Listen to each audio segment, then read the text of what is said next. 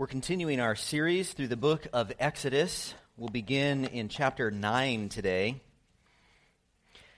We're looking at the plagues, and the literary structure of the plagues is interesting. They happen in a cycle of three uh, 1 through 3, 4 to 6, 7 through 9, and then you've got the climax of number 10.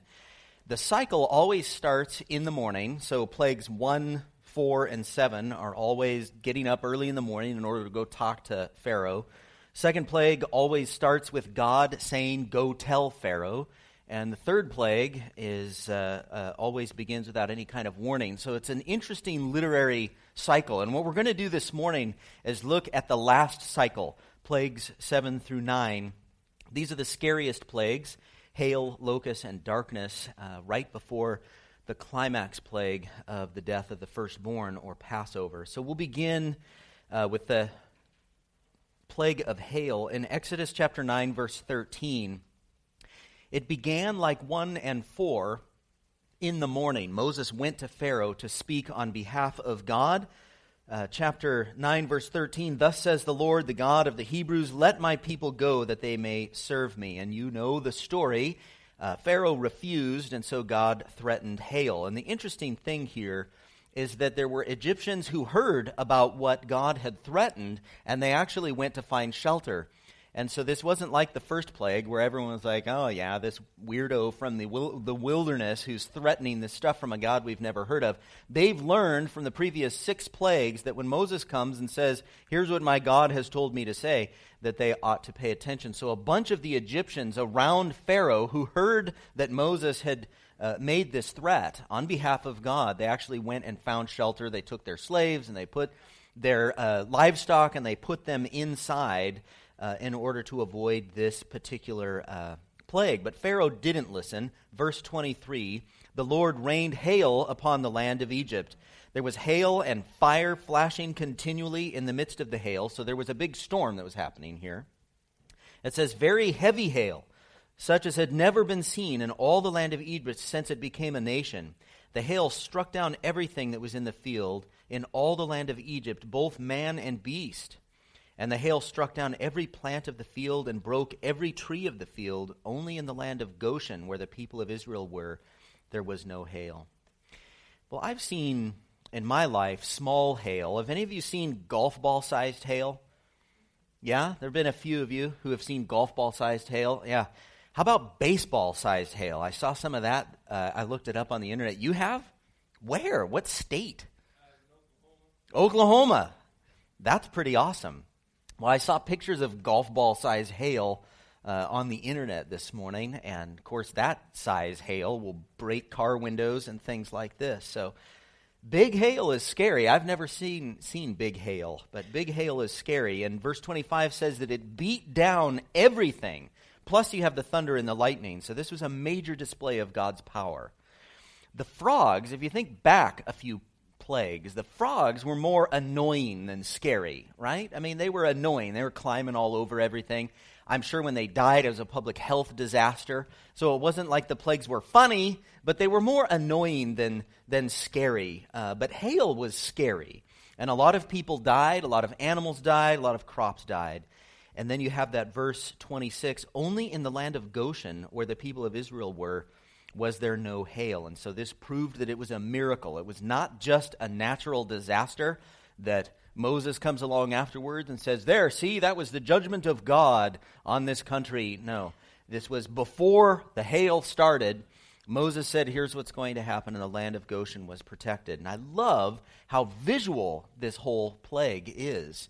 Uh, the, the, the, this cycle of plagues are very, very visual. You can imagine this hole in the clouds with sun shining down on God's people and people dying all around.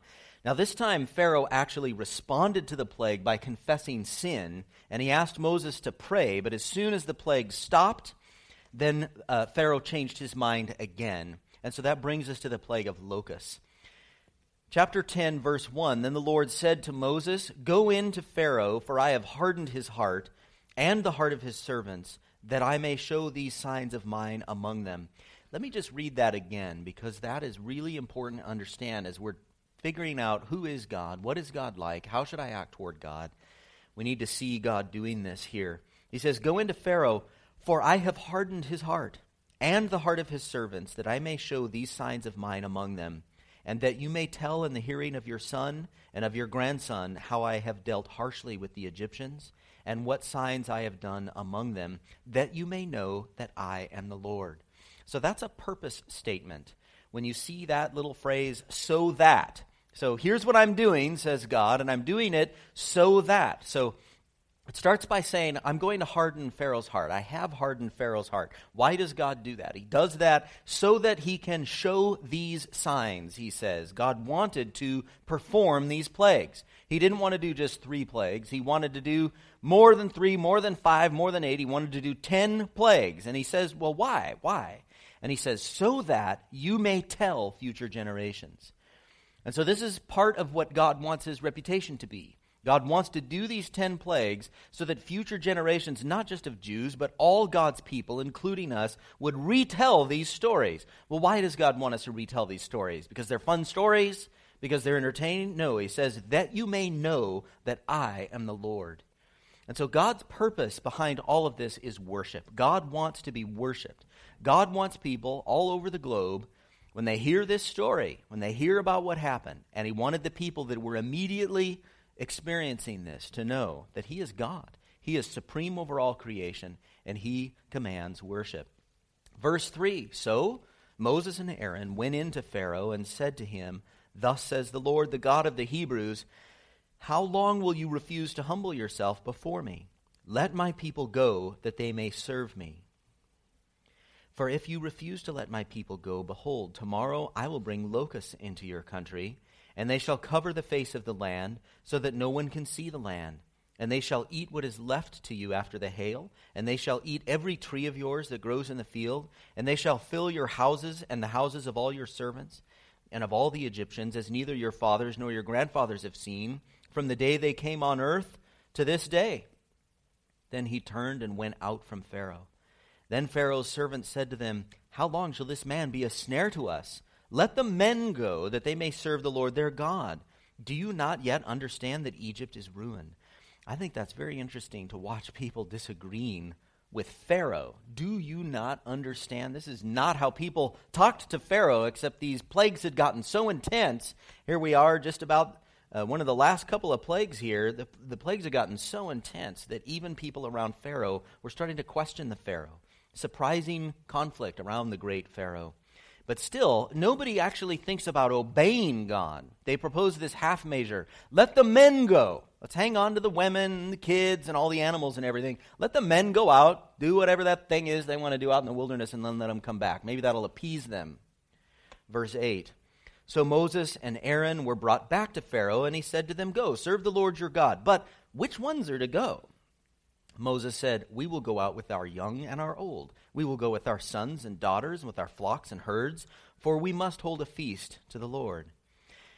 But he said to them, The Lord be with you if I ever let you and your little ones go. Look, you have some evil purpose in mind. No.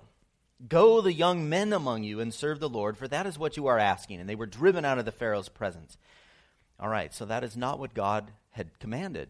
God is the King of Kings. God is Pharaoh's king, even though Pharaoh doesn't recognize any authority over himself. God will not be appeased by any kind of half measure.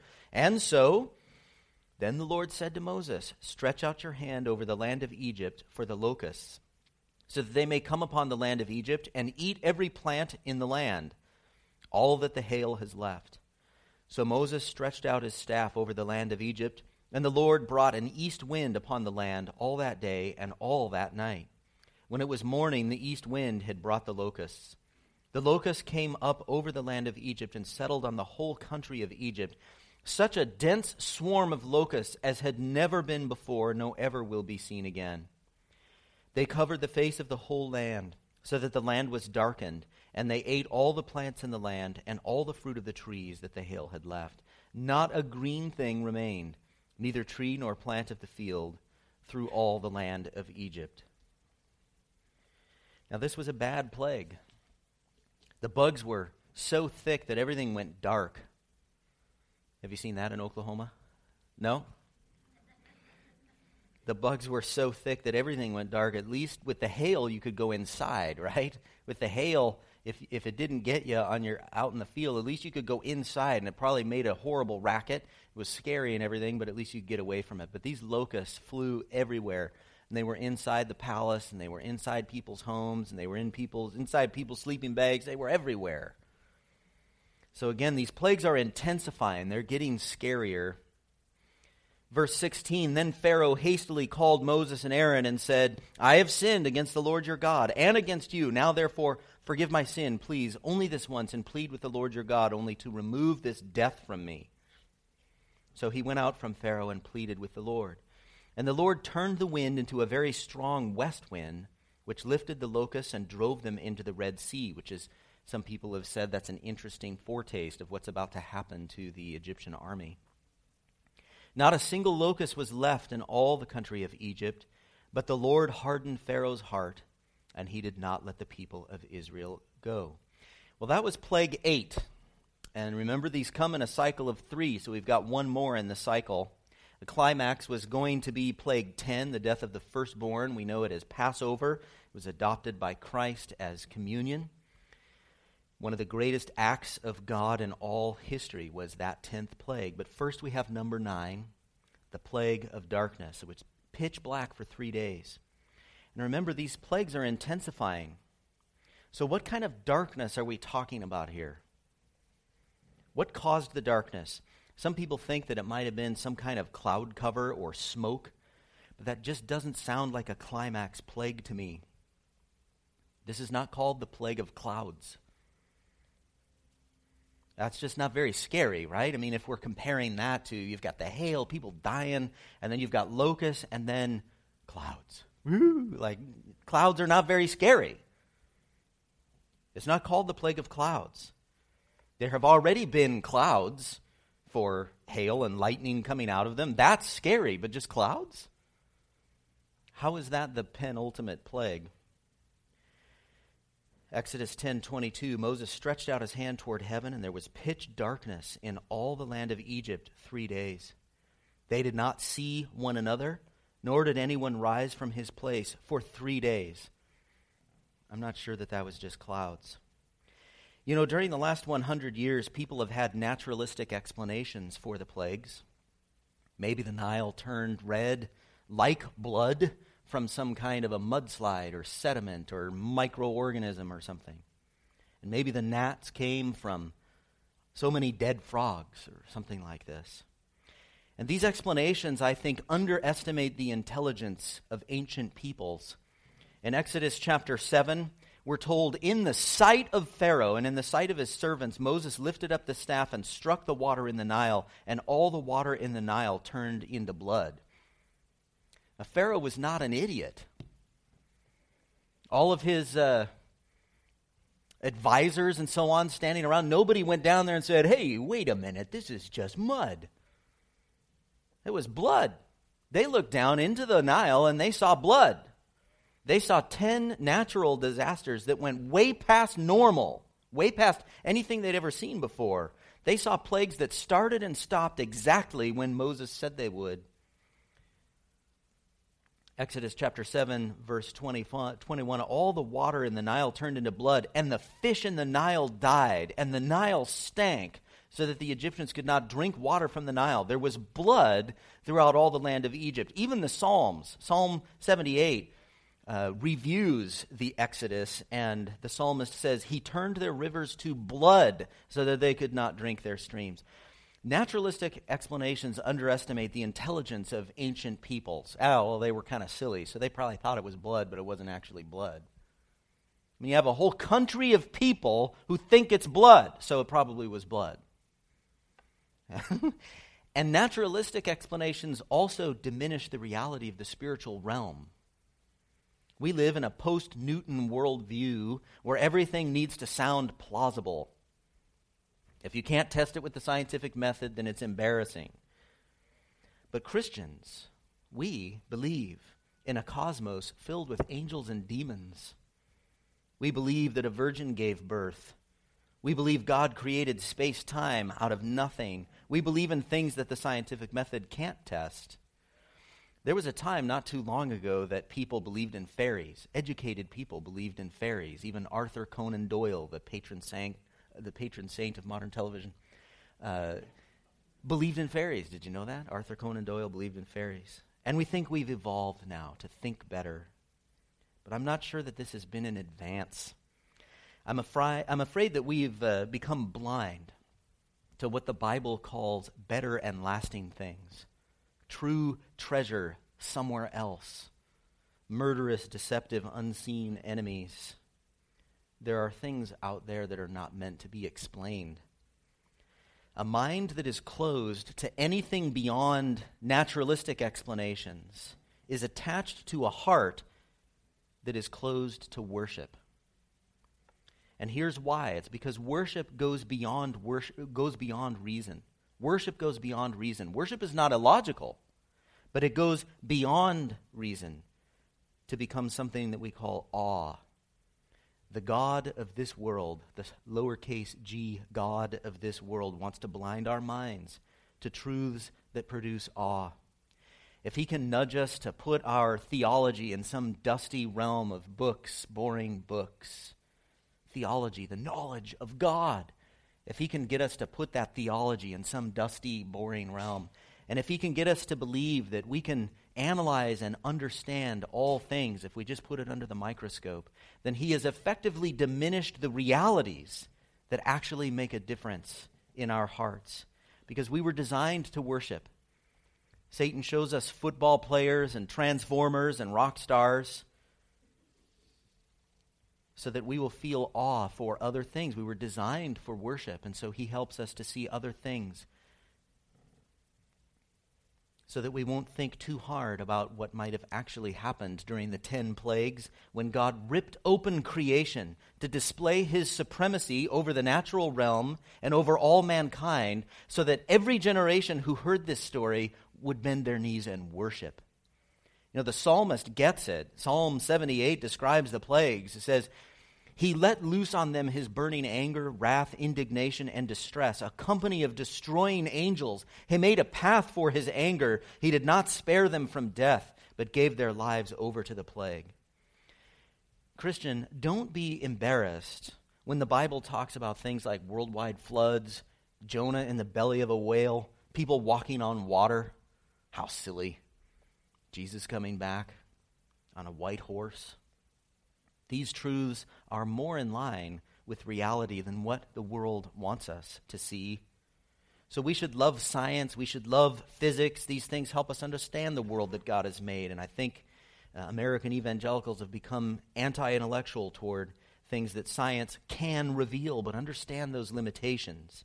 Learn to do what Pharaoh refused to do, which is to see beyond the comfortable worldview to the realities that actually save and ruin people. Ephesians 4:17 Now this I say and testify in the Lord that you must no longer walk as the Gentiles do in the futility of their minds. They are darkened in their understanding, alienated from the life of God because of the ignorance that is in them due to their hardness of heart.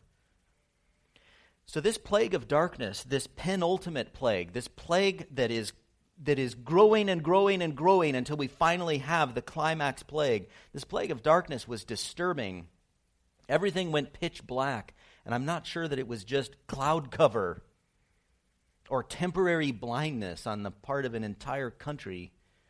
This absence of light for several days went beyond anything that the Egyptians could understand. Their sun god, Ra, was impotent. Their Pharaoh was impotent, and the one true God was wielding creation for his glory. And once again, Pharaoh called Moses, and he gave permission for the people to go, but no animals, no livestock this time. It was another half measure. No real submission to Yahweh, the Creator, his King. And so this led to the final plague, the death of the firstborn, which we will explore later. I want to look at a couple of ideas that come from the plagues, a couple of theological ideas that come from the plagues. As we look back on these three cycles 1 through 3, 4 through 6, 4, 5, 6, 7 through 9, this last, uh, this last cycle was the worst. You know, on the first day of creation, God created light. And on the last plague, before the final judgment, God uncreated light. There's a connection between creation and the plagues. Lots of key words that are similar. God created green trees at creation, and he destroyed them during the plagues. God created waters teeming with fish at creation, and the fish died during the plagues. God put humanity over the animals at creation to name them, to rule them, but during the plagues, creatures turned on humanity, dominated, and killed them. On the last day of creation, God made man, and during the tenth plague, God unmade man by killing the firstborn throughout the country. The plagues were an undoing, an unraveling of creation. It's like everything was coming apart. Creation was much more than God creating out of nothing. There is that, and that's wonderful. But there's more happening in that first chapter of Genesis. At creation, the earth, we are told, was formless and void. And what happens during that chapter is God brought order and purpose to creation. But during the plagues, a society that was falsely ordered was devolved into a destructive chaos, a destructive, formless, and void. See, all creation is designed to live under God. That's how God made us. He designed us to live inside the, the safety and provision of an ordered society. And that order comes from Himself, from His Spirit, from His Word, from His throne. And the plagues show us a small taste of what happens when people refuse to live inside that order. Jesus is called the King of Kings, and Paul tells us that God has a plan for the fullness of time to unite all things in Christ, things in heaven and things on earth, Ephesians 1:10. And that has to do with order and purpose. It has to do with submission underneath God's rule. And this describes what is supposed to happen in the kingdom now through the ministries of the church. But even that is a foretaste of the end times. Some of the last words of the Bible, Revelation 22 Blessed are those who wash their robes, so that they may have the right to the tree of life, and that they may enter. So we have an inside so that they may enter the city by the gates. Outside are the dogs and sorcerers and the sexually immoral and murderers and idolaters and everyone who loves and practices falsehood. There is an inside and an outside within the universe. And inside the universe, things work with order and purpose that flow from God's throne and from God's word and from God's spirit. But outside, you have disorder, you have chaos. Everything that is outside submission to Christ. So the plagues showed us a little bit of what this is going to be like. The plagues were the uncreation, teaching all people about the supremacy of Christ, about the supremacy of God over all creation, and the terrible consequences that come from rejecting our created purpose. So, how do we apply all of this? I think the Exodus ranks up there with just a couple of other events in the Bible You've got creation and fall. You've got the Exodus. You've got crucifixion and resurrection. And then one future event that the Bible tells us about the tribulation and the second coming of Jesus Christ. Those are the four major events of the Bible. And Exodus is right up there in importance. And you have key words and key ideas that appear throughout all four of those events.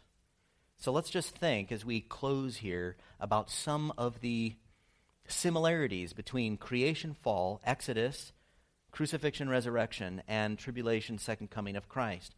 First of all, we see in all of these scenarios the idea that mankind has been created to submit to God. We see that with Adam and Eve. They were told to obey God and live under Him. They were walking with Him in the cool of the day. Their life was ordered.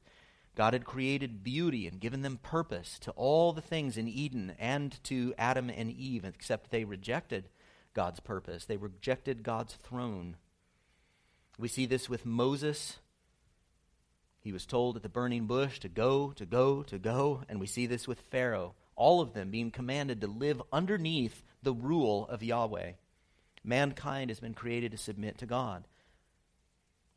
Sin is the rejection of God's rule. We see this all through Scripture, too, including all of the high points of Scripture. Sin is the rejection of God's rule, and God punishes sin with death. We see that in all of those scenarios. We see that back in Eden.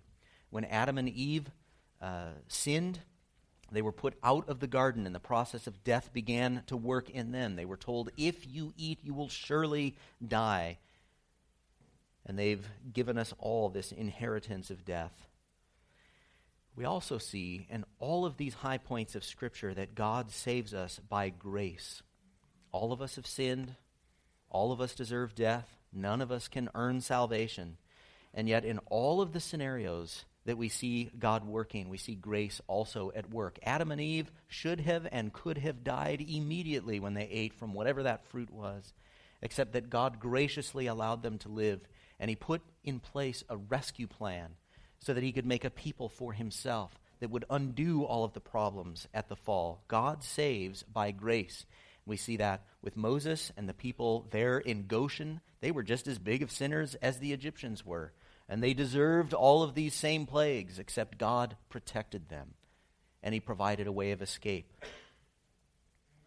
We also see that God is supreme over all creation. He's behind things like thunder, He's behind darkness, He's behind light, and He's behind all of the things that happen in His world and in His universe. We see that happening too. You see many similar plagues during the tri- tribulation that happen uh, during the ten plagues uh, in Exodus. Some of the same some of the same plagues as God wields creation in order to bring judgment on those who have rejected him.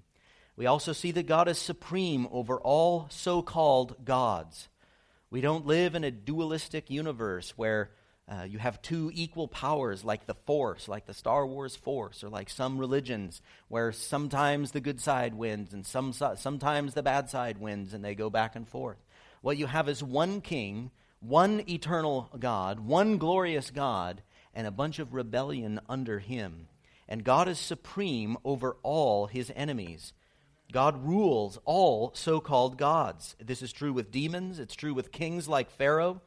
God is even sovereign over death. So these plagues were a form of divine warfare as God goes against the ancient gods of the Egyptians. This final uh, plague before number 10, the final one of the third cycle, he goes against their sun god, their main god, the one mostly associated with Pharaoh. All through Scripture, we see that God demands obedience. We see this in Eden. We see this in Exodus, where God tells Moses what to do, where Moses tells Pharaoh what to do. Let my people go. It's not a suggestion. Hey, it would be really great if you could do such and such. But God is the ruler of all creation, and he demands obedience. He also demands worship. And we see this throughout Scripture that God demands worship. Why did he do these 10 plagues? And we saw in 10 uh, chapter 10, that you may tell future generations, tell your sons and your daughters, so that generations of people would come from your family who would retell these stories of the 10 plagues, so that they will know that God is supreme over all creation. He wants us to consider these great moments of Scripture history and to respond to them with praise, with worship, with awe, with joy. We also see throughout all these major events of Scripture that God glorifies Himself in all circumstances, including the disobedience. So you, you, you, think, wow, the wheels are coming off. People are being hurt here. Uh, you know, Joseph being sold into slavery, all of these kinds of things. And yet we see in every situation that God is able to work all things for good for those who love Him. And throughout all these scenarios, we see that God has mercy and God hardens whomever he wills. Daniel chapter 4, 35, he does according to his will among the host of heaven and among the inhabitants of the earth, and none can stay his hand or say to him, What have you done? Well, at the end of a sermon, and I'd like to put the last few sermons together, if we wad these plagues together after looking, them, looking at them for several weeks, how should we respond? What's the application? You know, a good sermon should have an application. Go do something or don't do something.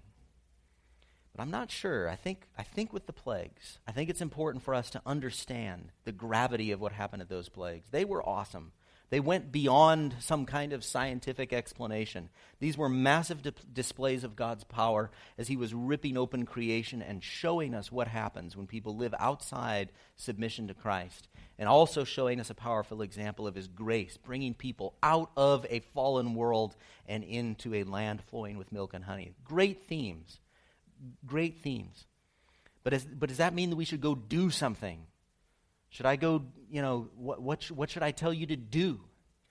And I think as we look at the plagues, it's more of knowing something, knowing what God is like, knowing his true attributes, understanding who he really is. You know, he, he wants us to look at these plagues, retell them to our kids, and think about, like, how awesome is Yahweh? How awesome is God? And that's one thing I would encourage, encourage all of us to do. It's been enjoyable looking through these plagues because you think, oh, I know the 10 plagues. I've been going to church for 30 years, or I've been going to church longer than that, actually. So, how long have you been going to church? You've heard about the plagues. And yet, when you read them and you think about what, it, what amazing thing that God is doing here, what a great God who is sovereign over human rulers, every human ruler who is sovereign over the universe and is able to wield creation toward his glory. It's important for us to consider the major things that God boasts about through Scripture. He says, Look what I did there, creation. Look what I did there at the Exodus. Look what I did there at the crucifixion and the resurrection. And I promise I'm going to do something else too. I'm going to come back. I'm going to make all things new. These are good things for us to think about, good things for us to know. Hebrews 12, I'll finish with this. Hebrews chapter 12 says this See that you do not refuse him who is speaking. For if they did not escape when they refused him who warned them on earth, how much less will we escape if we reject him who warns from heaven? At that time his voice shook the earth. But now he has promised, Yet once more I will shake not only the earth, but also the heavens. This phrase, yet once more, indicates the removal of things that are shaken, that is, things that have been made, in order the things that cannot be shaken may remain. Therefore, let us be grateful for receiving a kingdom that cannot be shaken and thus let us offer to God acceptable worship with reverence and awe, for our God is a consuming fire. Let's close in prayer. God in heaven, you are awesome and glorious. You sit on the throne over all creation, and you rule all things. Heavenly Father, I pray that you would help us to know you as you truly are. Help us to see you and your attributes. Help us to worship you in spirit and in truth. I pray that you would help us to understand these old stories that seem just like little Sunday school felt board stories until we actually start to look at them and consider the God behind them. Lord God, you are worthy of our worship. And I pray that for these next few songs that our worship would be true that you would help us with joy to worship you in your holiness and your glory and your power and your sovereignty and supremacy. We love you and we trust you. In Jesus' name, amen.